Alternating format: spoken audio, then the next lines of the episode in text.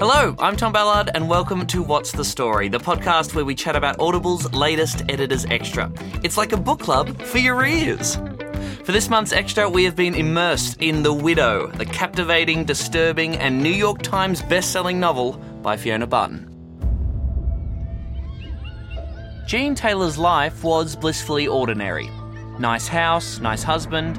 Glenn was all she ever wanted. He was her Prince Charming. The next morning, Glenn came into our bedroom with tea in my favourite cup. You are the centre of my world, Jeannie, he said, and held me close. Until he became that man accused, the monster on the front page. And suddenly, Jean was married to a man everyone thought capable of unimaginable evil. Mrs. Taylor, the deep voice would say. I'm so sorry, but I've got bad news. The anticipation of the next bit almost used to make me giggle. Mrs. Taylor, I'm afraid your husband has been killed in an accident. Me, the grieving widow. Don't make me laugh. Now Glenn is dead, and Jean is alone for the first time, free to tell her story on her terms. Jean Taylor is going to tell us what she knows. Yes, there was a huge cast of characters, lots of perspectives, a half dozen red herrings, all building up to a twist, all of it exploring the mind and character of Jean Taylor, or as her husband Glenn called her, Jeannie. Uh, lots to talk about with this month's guests. Bit of a warning there are spoilers ahead.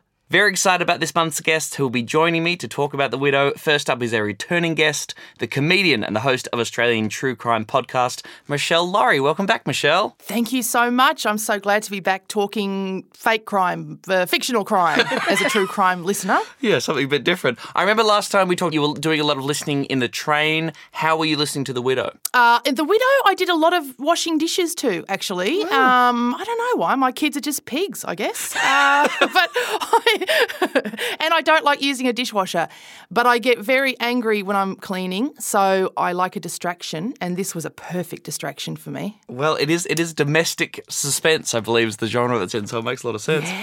Uh, also, Is, it, is that a genre? apparently, yeah, that's the one that Fiona Barton's um, pioneering. So there you Oh. go. And also joining us is a lecturer and doctor of forensic psychology at the University of Sydney, Dr. Celine Van Golde. Hello, Celine. Hey, Thanks for being here. Listening to The Widow might have seemed like work to you. Can you give us a little bit of idea of what you do as a doctor of forensic psychology? Yes, of course. Um, so I conduct research and I look at memory in eyewitnesses, suspects, and victims of crime, and how questions that we ask within a criminal investigation can change those memories. Right. And you're not just in academia, you, you are involved in active cases on a regular basis. Yes. How are you listening to The Widow? Um, it was a long listen. so I did it while driving. This is the first ever audiobook you've ever listened to us, is that right, Celine? That is right. Wow. Yeah, it was it was a long experience. It was long. It was quite a production, right? It, and, and Clare Corbett, the narrator, had a huge task on her hands. It's 10 and a half hours. We're getting multiple points of view. She has to bring alive a huge cast of characters Jean Taylor, the widow, the reporter, Kate Waters, the detective, Bob Sparks, the mother of the missing child, Dawn Elliott, and the husband himself, Glenn Taylor. Meshel, how do you think Clare, Clare Corbett went? I thought it was amazing. I mean, on top of that cast of characters, there's assorted sort of neighbours and, you know, witnesses and things. And uh, there were moments where I think the accents may have crossed over a bit, where it was a little, but I, in, they were my favourite moments. I thought she did a really good job. She really fleshed those men Heckers out. as hell, but I not thought it was good, yeah. Celine, what did you make of Clare's Yeah. performance? Um, I have to admit that originally, it being my first audiobook, so I didn't really have any expectations, and I was a bit distracted by the lady trying to impersonate a man's voice. But by the end of it, you really get into it, and you're just like, oh yeah, there's Glenn again, and it's like delayed s- speech, like very slowly and slurred a bit. So yeah, I, I was quite, I liked it. I really got into it by the end. Jeannie. Jeannie. Jeannie. They, they just try and go after me, Jeannie. oh no, Glenn. Say though, I do prefer it when books have when audiobooks have lots of actors. I do prefer it's like more radio play-ish when they have a man playing men and a lady playing ladies and they have a few different actors. I do prefer that. Even though this woman's effort was amazing and I you know, commend her. Meshel, uh, how did you like the way Fiona Barton slowly revealed Jean to us over the course of the story? I really liked that. I loved that there was a moment where I went, "Oh, Jean's unhinged."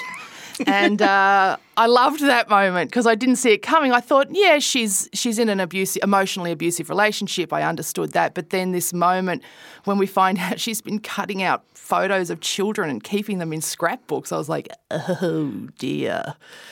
That was the moment where I thought Jeannie did it. Um, was I the only person who thought that? Ooh. I was actually also convinced at a certain point, like she is at least involved, and maybe she actually took herself and kept her hidden in that water boiler as well. Yes, we know there's an unhealthy relationship to children. Let's have a listen to that moment where we discover Jean's scrapbooks. There were three little scrapbooks, each one filled with pictures I had cut out of the magazines at work, newspapers, and birthday cards. I wrote my babies on the cover of each book. Because they were. So many babies. I had my favourites, of course. There was Becky, with her striped baby grow and matching headband, and Theo, a chubby toddler with a smile that made me shiver. Oh no, Jean! no. Okay, so this is when you start to suspect her as actually potentially could be responsible for Bella's disappearance. Yeah, well, my first thought was get a cat. and my second th- thought was, I think maybe she did it and maybe Glenn doesn't even know. And uh, I, yeah, I thought it could have gone in those directions and they would have been good. But now that I think about it, it was good that it didn't because then it was more suspenseful. I really didn't know who had done it until the end, even though we kind of knew all along who'd done it. It's a weird one that way. It's a weird mix, right? And this this is sort of the the thrill of the book, right? We're constantly second guessing ourselves. Even though we've got this insight into Jean's mind, we're also questioning what she's telling us. She's an unreliable narrator. We see her believe Glenn, then disbelieve Glenn, and follow his her lies, and try and figure out exactly how we're being positioned as a reader in relation to the crime. And we're right there with Jean as she's interrogated and rattled by the investigation, and when we're trying to hold on to her faith that her husband is innocent. They wouldn't answer my questions, just kept asking theirs. Questions about the day Bella disappeared. Why was I at home at four instead of at work? What time did Glenn come in the door? How did I know it was four o'clock? What else happened that day? Checking everything and going over the same things again and again. They wanted me to make a mistake, but I didn't. I stuck to the story. I didn't want to make any trouble for Glenn. And I knew he'd never do anything like that, my Glenn. Mm. Do you think she really believed that, Celine, or she's just sort of kidding herself? I think at this point she still believes that he wouldn't have done it. And I try to place myself in that situation. If my partner said, like, oh, remember three months ago, um, they're going to ask some questions. Can you just let them know I was home at four o'clock? And I would be like, oh, yeah, why not? And then, and I'm, I'm, thinking like, yeah, I would probably like say that he was home at four because I don't remember what I did three months ago on a, on a Tuesday afternoon at four. Um, once all the other evidence comes out, I would probably like reassess my question though. But Right. I, I think at that point she still believed him. Um, and believed that he wouldn't do that sort of stuff because that must be like devastating as well. Just imagining that your partner would be able to do that. And this is the grit, right? This is at the core of the novel. This is what Fiona Barton wanted to explore the idea of being the partner of someone, the wife that she'd seen in the dock uh, at court cases during her work as a journalist. These women, overwhelmingly women, who had to go through the mental trauma of coming to the realization that their husband, their partner, was someone that they didn't know at all and was potentially capable of doing this this horrible, horrible crime. Were you on Team Jean the whole way, Meshel? Were you barracking for her hoping that she'd get through and do the right thing? Mm, yeah, I was. Although now I'm on Team Celine because I, I find it heartwarming that you've worked in crime so many years and yet still, if your husband said, just tell him I was here, just tell him I was here, babe, at four, that, you, that you wouldn't have any red flags about that. And I love that, that you've retained that. That's good. But I, uh, I wish I was married He's a to you. police officer. Ah, well, in that case, yes, we all know. Yes, yep, yep, you were where you say you were. I mean, she. There's a point where we realize, oh, you are kidding yourself because you know your husband is going on some pretty dodgy websites. He's partaking in a whole bunch of nonsense that involves sexual activities and children, and yet apparently your husband could never possibly do anything like, you know, take hostage a young girl. Uh, I think at that point she didn't know yet that it involved kids. She just thought it was porn in general or like nonsense in general. And then when the evidence starts stacking up, then it becomes very clear. But people go in denial anyway. Uh, I think it's really you get cognitive dissonance. You don't want to focus on well, it is confirmation bias. You don't want to focus on the specific evidence that shows you that something completely different than your beliefs or your initial idea of your husband. And then cognitive dissonance is later on when you take the information or the evidence that's present and then you try to frame it in such a way that just uh, falls in line with your beliefs about your husband again. So, oh yeah, he went onto websites, but sure, no, they were just adults dressed like kids. Right. They weren't really kids. It's not that bad. He wouldn't take a two-year-old. You can make those excuses. I mean, Yeah. you, you deal in this kind of area in your work and your research, Celine. You deal with witnesses and um, victims, and you're exploring the reliability of people's memories and other people who are testifying on behalf of um, alleged perpetrators. Did Jean Taylor ring true? Did, did this story, um, you know, accord with the kind of work that you do and the research you do? It did. It's. I thought that was one of the strengths of this book, where it really felt like, well, this is what happens during a criminal investigation, and this is what happens to the partner of a suspect, and also to the suspects themselves, and the witnesses there, where you had the old guy that was the neighborhood watch that wrote some things down, but then confused something and didn't really want to acknowledge that he confused or ripped the pages out of his book. And um, people's memories change over time. And when you try to re remember something previously, you can actually have gaps in your memory and you fill them in with new information. So it, I thought she did a really good job with giving an accurate description of what happens and all the different parties involved within a criminal investigation. Well, Fiona Barton's experience sort of shines through. She's uh, the author. She spent years as a journalist covering crimes and big stories like this, like the one we explore in The Widow. And, you know, she embeds that experience into the character of the Post reporter, Kate Waters. Kate shows a little bit of kindness towards Jean, but, you know, she's pretty determined to get the exclusive. Jean, you signed a contract with us. You agreed to cooperate fully, and you're putting the whole deal at risk by your behaviour. What were you thinking of, sneaking off like that? I can't believe she's talking to me like this. How dare she tell me off like some kid in my own home? Meshel, you were on board, Kate. You're like, go get that exclusive girl. Um, You liked Kate Waters and the role of the media in this particular case? I found it a bit gross, to be honest. Oh, I found it hideous, but real. I mean, um, yeah, I definitely thought it was a realistic portrayal of the way that people in the media really feel about these stories. They can get on TV and cry while they're presenting it, but the, I, I found it very realistic about the way they really think about them, the way they manipulate them and manipulate victims. Um, because I think of Jeannie as a victim, actually, in a way, because she's clearly been. Um, would you say, Celine, that she had been groomed? Would you use that word in in her life?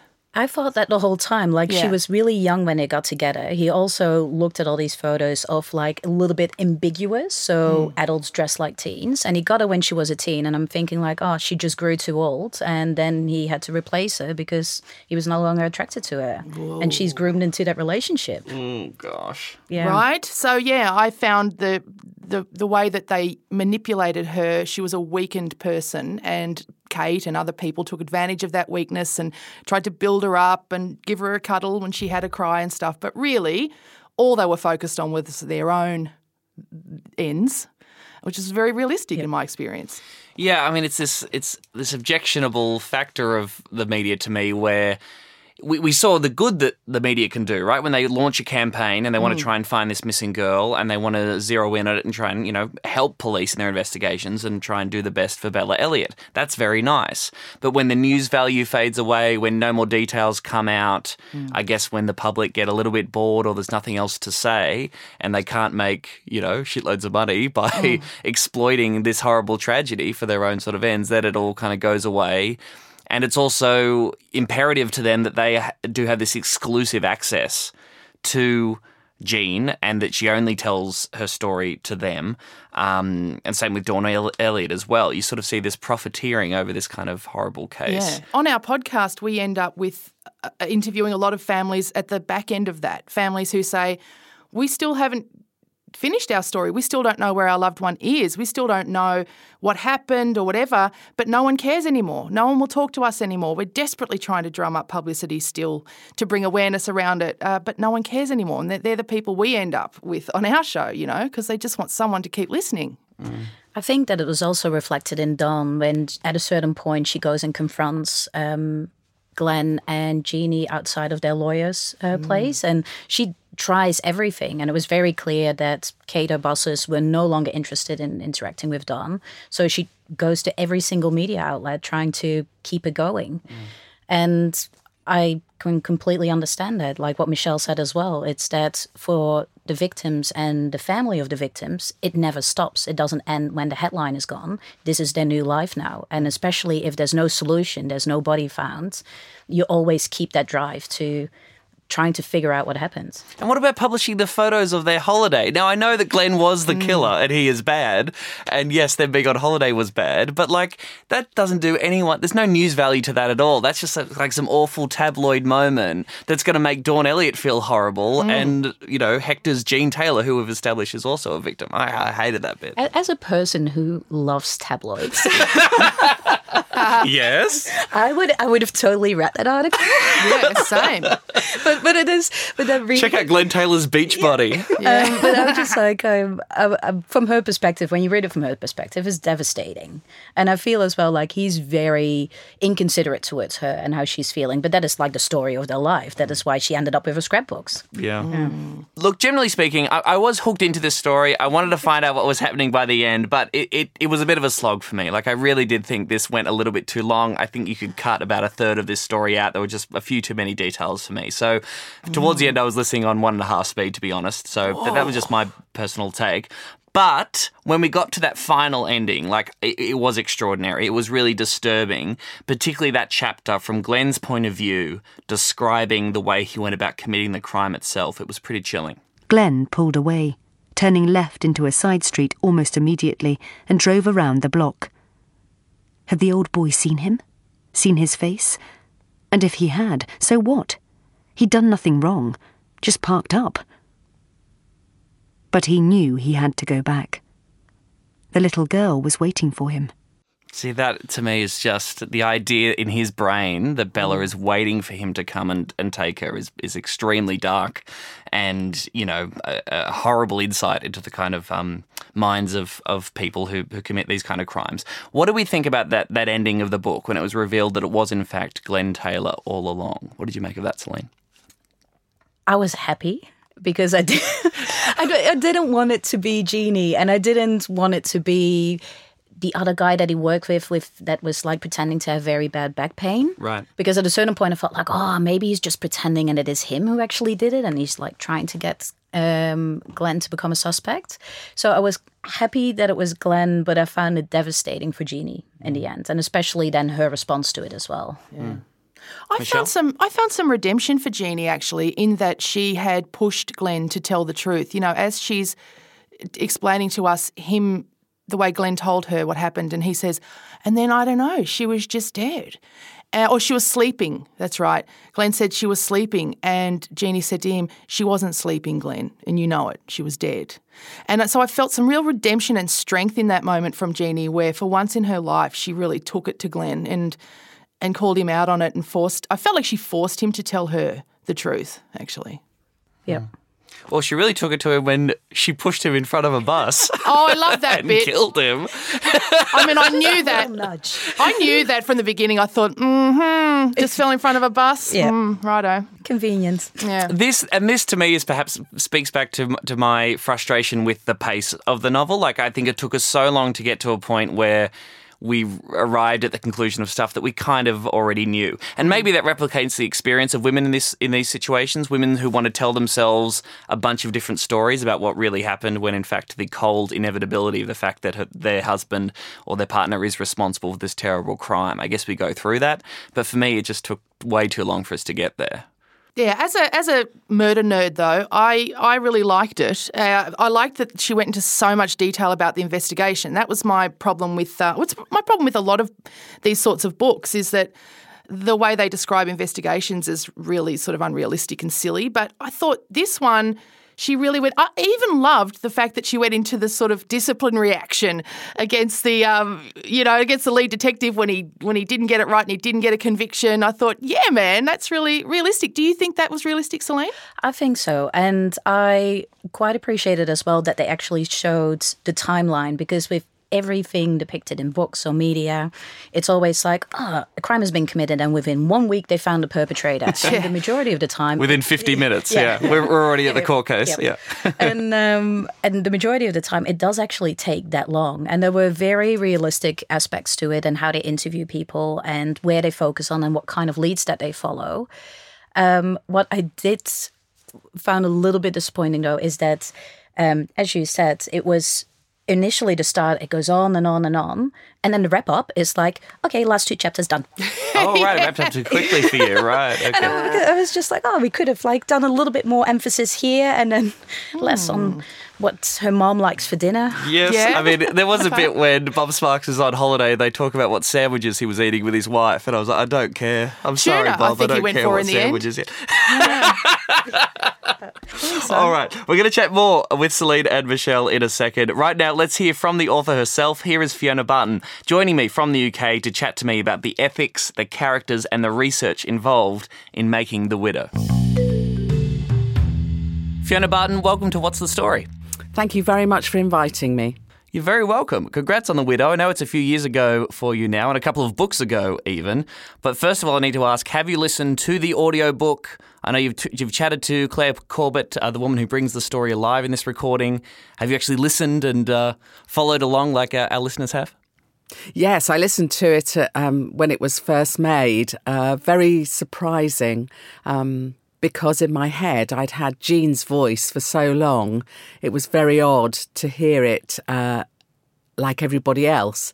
But it was, yes, I think Clare Corbett did a fantastic job on it. She brought it to life. I was very lucky to get her to do the book. You mentioned some of the ethical dilemmas that Kate Waters comes up against, and it feels like in The Widow there is something of a critique of a media culture and the approach that some sort of tabloid outlets take towards the kind of horrific crimes and the circumstances and the scandals that we're talking about when we're talking about the, the crime at the heart of the widow, camping out on people's doorsteps, um, taking photos of people on holidays. The British tabloid media, I, I must say, are, are pretty extraordinary. The kind of lengths they'll go to, and obviously we think of things like you know phone hacking scandals, those kind of things. Is that something that you you wanted to say and, and, and a critique that you were hoping to make through this story?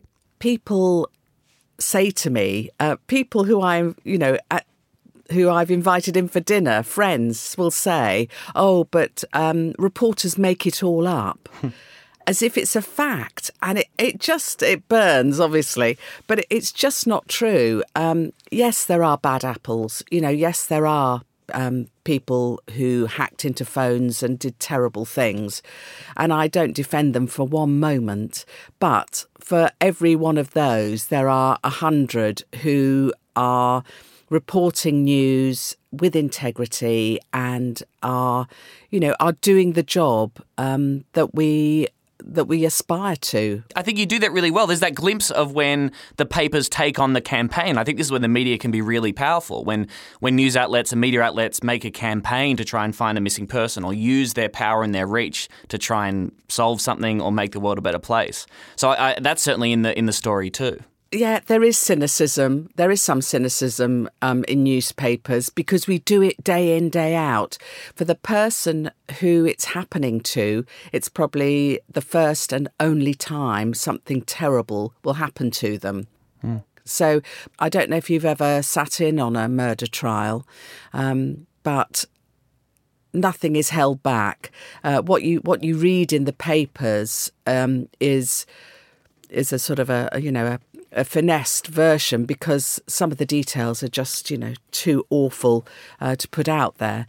But in the court, it's it's all you imagine. Well, I used to imagine that it was the first time that um, the loved ones were hearing this um, about uh, the person that they'd chosen to spend their lives with and what that must feel like.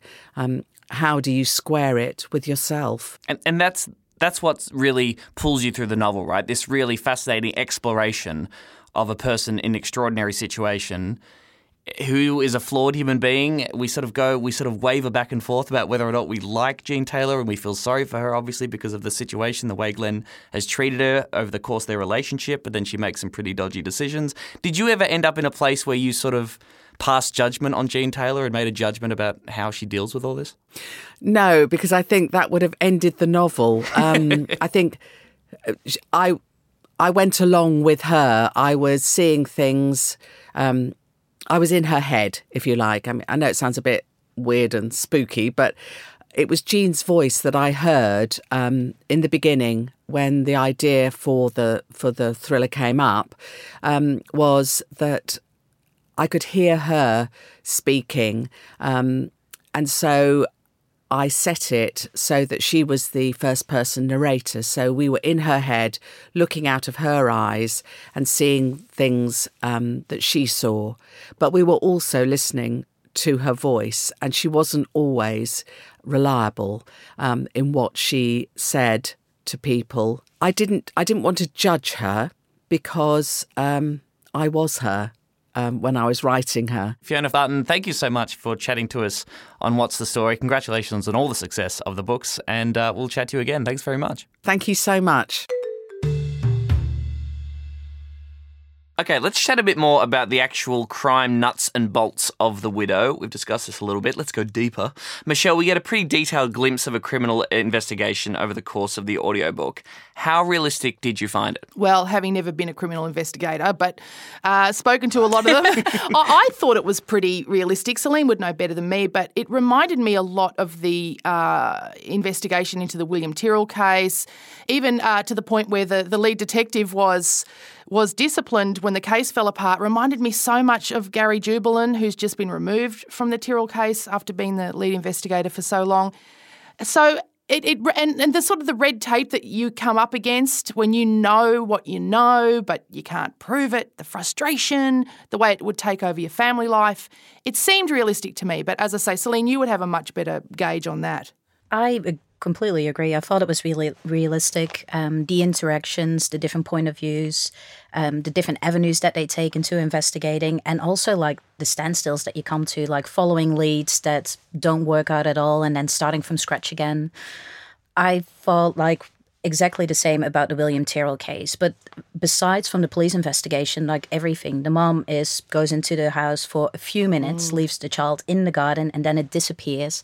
And while there's people around in the quiet street, no one actually notices it or picks up on it. And it's like, how can that happen? How can a child just vanish vanish without anyone noticing anything? And it was afterwards with the media coverage and a photo of Bella everywhere, and we still see William's photo everywhere, and yeah. every um, like year that he's gone again, he will be back in the news, and that was so similar. That was like, yeah. Remarkable, really. And this is the kind of work you do. You, you talk about um, people's uh, memories of events and the reliability of that. And I remember, I remember the first episode of Serial, that massive true crime podcast that everybody was obsessed with a few years ago, mm. then pointing out that of course, on the day that the crime happens, it's just another day. So if you're a witness or if you have some information relating to that crime, you sort of, you know, it's not you're not logging every single detail. You're probably listening to a podcast. Mm. Like, what's the story? Yeah, and you're not noticing all these details. So when later, when someone asks you, "Oh, where were you going and what direction was that car going in?" Like, how are you supposed to remember that stuff? It's like people are unable to remember that. And unless you take contemporaneous notes like the neighbor did, yes. the neighborhood watch had written some stuff down, you will not remember because this is a mundane day for you. And especially if there's not heaps of shouting or gory things going on, but somebody picking up a child, there's nothing that grabs your attention. So you're not even distracted from your everyday task and something captures your attention. But can get even worse because from research we know that once you focus on one task, even if a crime is happening close by, you might not completely notice it. And of course, another problem is that we're also confident in our memory, isn't it? We will swear that we remember something clearly. I can picture it. I promise you this has happened. I've been through so many meetings in which I've sworn I didn't say something on radio or television, and then they'll play it back for me, and I go, oh. So that's that's got to be a problem too, right? Oh, absolutely. And we do rely on our memory, and especially within a case like this, if it's broadcasted everywhere and it's like national news, you're constantly remembered and reminded of specific things of that mm. case. And while you have gaps in your memory for that day, you might fill them in with the information that you get from the news. So you heard about like the uh, all the newspapers go to Dawn's house and, and record around there, and you see the garden where Bella disappeared from, and it's very imaginable that then later on when you think about it, like oh i've seen that garden. I know what it looks like. I can describe what happened on that day. Well it's actually the news report that you remember rather than your actual experience on that day. Yeah, I know. It came up in William Tyrrell's inquest that um, his foster mum remembered two cars in the street, but she remembered it days later. So, again, that can be difficult, can't it, for investigators when you think, shouldn't you remember every detail of the day a child disappeared? But then realistically, it feels like probably not actually, because you'd be so focused on searching for the child. Does it make sense to you that memories, important memories like that, could come back though, for real? Um, yes. Well, there's a, a memory effect called reminiscence, and this is that over time we might remember details that we previously forgot. And these are often not the most important details. For example, with this, the car might have not have a direct association for you when you had the panic of your child disappearing. Um, but there are new details that will come up, and then um, next times that you provide statements, you all of a sudden have all these new details, and people see that as an inconsistency in your memory with your original account and say, "Well, it must be incorrect," but it's not necessarily the case. And then there's the matter of memories from the point of view of perpetrators. I want to ask you about that brief moment when Glenn kind of comes clean to Jean about what he's done, and there seems to be a bit of a hole in his memory. I wanted to bring her home for you. She was standing there and I smiled at her and she put her arms up to me. She wanted me to pick her up. I got out of the van, but I don't remember anything else. Next thing, I was driving the van home to you. Now, we know that that's not what happened. We have the outsider's perspective of exactly what went down on that day from Glenn Taylor. But are those kind of suppressed memories a thing, or is that just something that guilty people say to make themselves feel better and to try, try to get away with it? Um, it's more likely a thing that guilty people say to try to get away with it. There is a big debate about suppressed memories, but it's mostly about people all of a sudden remembering childhood events that never happened. And then after a very long time, it, because it was so traumatic at the time, they repressed it. There's a big debate, and not a lot of psychologists believe it's actually a thing. Um, when we look at perpetrators, unless they're heavily intoxicated, well, that might have had an impact on their memory encoding. You, they don't just forget things like that. So you think Glenn knew exactly what he was doing knew and had it all up here, just had to try to make himself feel better? Yeah, and make Jeannie believe him, so he was playing her. Yes. Glenn Taylor, you bastard. Um, What did you make of Bob Sparks' investigation, the way he interrogates witnesses and uh, questions people and sort of builds that investigation? So a lot of my research looks into how to properly interview people without getting either a false confession or developing a false memory in a witness or a suspect. And I don't think that Bob Sparks did the appropriate thing or the, the best thing he could have done. And it especially bugged me that he said, like, oh, I had this forensic psychological book like next to my bed that I read about how to interview people. And I'm like, yeah, those are exactly the wrong instructions. Oh, really? So he was going in there trying to intimidate Glenn and uh, trying to get that confession. Well, we know from research if you want to prevent false confessions from happening, you actually should go into an interview with a information gathering um, mindset and not with trying to elicit that confession by intimidating them and standing over them and making yourself bigger and using your body language to intimidate your suspect. I've always wondered that, like on TV shows, like it's good TV if you throw the chair around the interview room and you wave your finger in their face and say you did it, but but probably isn't very effective from a criminal investigation point of view, right? No, but the problem is that that type of interviewing techniques are still used in certain countries. And a lot of police officers around the world used to be trained in these types of interviewing techniques because they uh, were told, like, you can make an assessment if a person is lying or not by just looking at their body language, which is completely unscientific. We are actually really bad in assessing if someone is lying. We're about at chance level, so we could as well be flipping a coin. and uh, then we said, like, so you know that they're lying and they don't want to confess, so go in there and get a confession, try everything. And if you look at the United States, for example, a lot of those cases of wrongful convictions over there, are caused by these very improper interviewing techniques. And those interviewing techniques are still in use, are not banned, while in a lot of other Western countries, including Australia, these types of interviewing techniques are now banned. Obviously, the big turning point in the investigation, or at least later in the court case, is when it's ruled that this evidence they've gathered through posing as a as Goldilocks in the chat room to try and tempt Glenn is ruled inadmissible. What did you make of that particular technique? Is that something that you know police investigators might actually do? How is that? How did that strike you? Not being a legal professional, I don't know how legal it is within Australia, but I do know that they are used with um, certain units that look into child exploitation. And there are people because you hear it on the news. It's reported in the new, uh, often in the news that they have the meetups with the pedophile somewhere in a Macca's car park, and then instead of the fourteen-year-old girl showing up, that they're expecting there's a bulky police officer, forty-two, and to arrest them. Um, so I know it is being used, and I don't believe it is considered entrapment in Australia. But I like don't quote me on that in a legal context. this is just okay. me reading Any detectives listening to what's yeah. the story, don't necessarily swear by that. So I do believe there is an important role for this type of research, of like investigation techniques, but it needs to be like properly guided. Given that probably the majority of readers of this book will be women, I would say, and a lot of them will be like me, mothers of young children online and all that stuff. I thought it was a, very uh, proactive thing to do also to talk about things like privacy settings and to talk about the fact that it's not a private conversation that you're having and that anybody can be listening and people can piece together bits of information that you drop online. I thought that was really, really good, really positive thing to include in the book. Mm. That was a nice detail. I mean, you're very interested in uh, Justice Celine and um, Glenn Taylor escaped justice in the courts, but received justice in another way at the hands of Jean Taylor. Yep. You're involved in the Not Guilty project and you're concerned about wrongful convictions. Can you tell us about the Not Guilty project? Yes. So we have an innocence type project. So people who believe they're wrongfully convicted can send all their files from the police investigation and the trial to the university. And we've got students from law and psychology working together under supervision of academics, going over the cases, assessing if a potential wrongful conviction has taken place. And in the end, we draft a report that we then hand over to legal practitioners, and they can see if they can take it over and potentially reopen the case. Mm. Is there a, a common reason uh, that leads to wrongful convictions? In in the widow, we sort of see this pressure, I guess, on the investigative team to you know to get a result.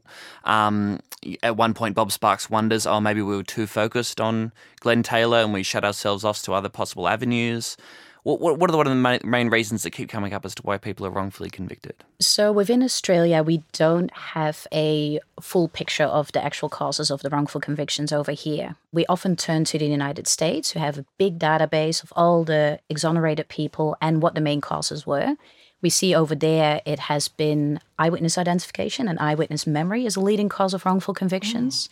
Also, false confessions and improper forensics. So they've mm. misinterpreted or misrepresented forensic science. Now, of course, their police system and legal system is completely different than within Australia. And if you look in Australia, that's often very similar and compared to the UK. And within the UK, there is a big problem with forensic sciences. And even from the cases that we have received, and of course, that is just a snapshot because there's various innocence type projects within the different states in Australia, we see that forensic sciences are often brought up, or forensic evidence is often brought up as one of the reasons for the wrongful conviction. And at this point, we don't know yet if it's a wrongful conviction. We're just investigating it. This is just people claiming they've been wrongfully convicted.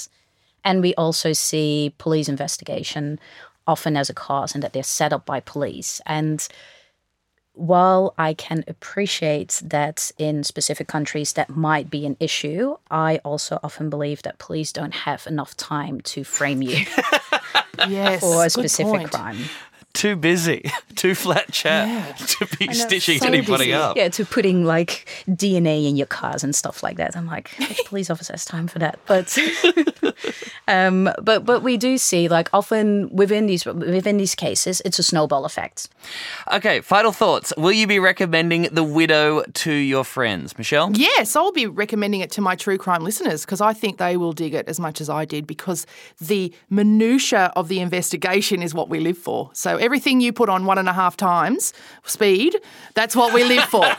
we'll listen to it twice. You'll listen at half speed. Yes. You'll slow it down. Yeah. Celine, how about you? Would you recommend The Widow? Um, I would recommend it. I'm actually going to buy it for my mother-in-law, Kate, Lo- uh, Kate Waters. Oh, that's right. Your mother-in-law's name is Kate Waters. She'll love it. I know. Uh, but um, I would. I already spoke to some of my colleagues who are very dedicated to audiobooks and I already recommended that they should listen to this one if they have 10 and a half hours It's fair one. ready for it. Yeah. There you go. Well, we'd love to know what you think of The Widow 2. Please tell us. Just head to the What's the Story Facebook group. You can leave reviews, your thoughts, you can ask questions, you can offer opinions, and you can read about the other audiobooks that other people in that group are listening to and recommending. Celine and Meshel Laurie, thank you so much for joining me for this month's installment of What's the Story. Thank you. Thank you for having me.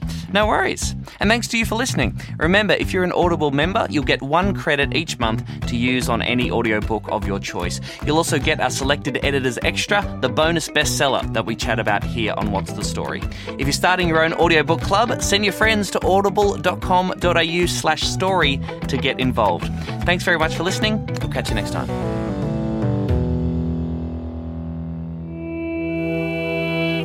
Hey, if you liked listening to The Widow, you might like these other titles available on Audible. When a paragraph in an evening newspaper reveals a decades old tragedy, most readers barely give it a glance. But for three strangers, it's impossible to ignore. Journalist Kate Waters is back in Fiona Barton's multicast narrated audiobook, The Child. Christian White's The Wife and the Widow is a mystery thriller told from two perspectives Kate, a widow whose grief is compounded by her dead husband's secret life, and Abby, a local whose world is turned upside down when she confronts the evidence that her husband is a murderer. The Child and The Wife and the Widow are available now on Audible.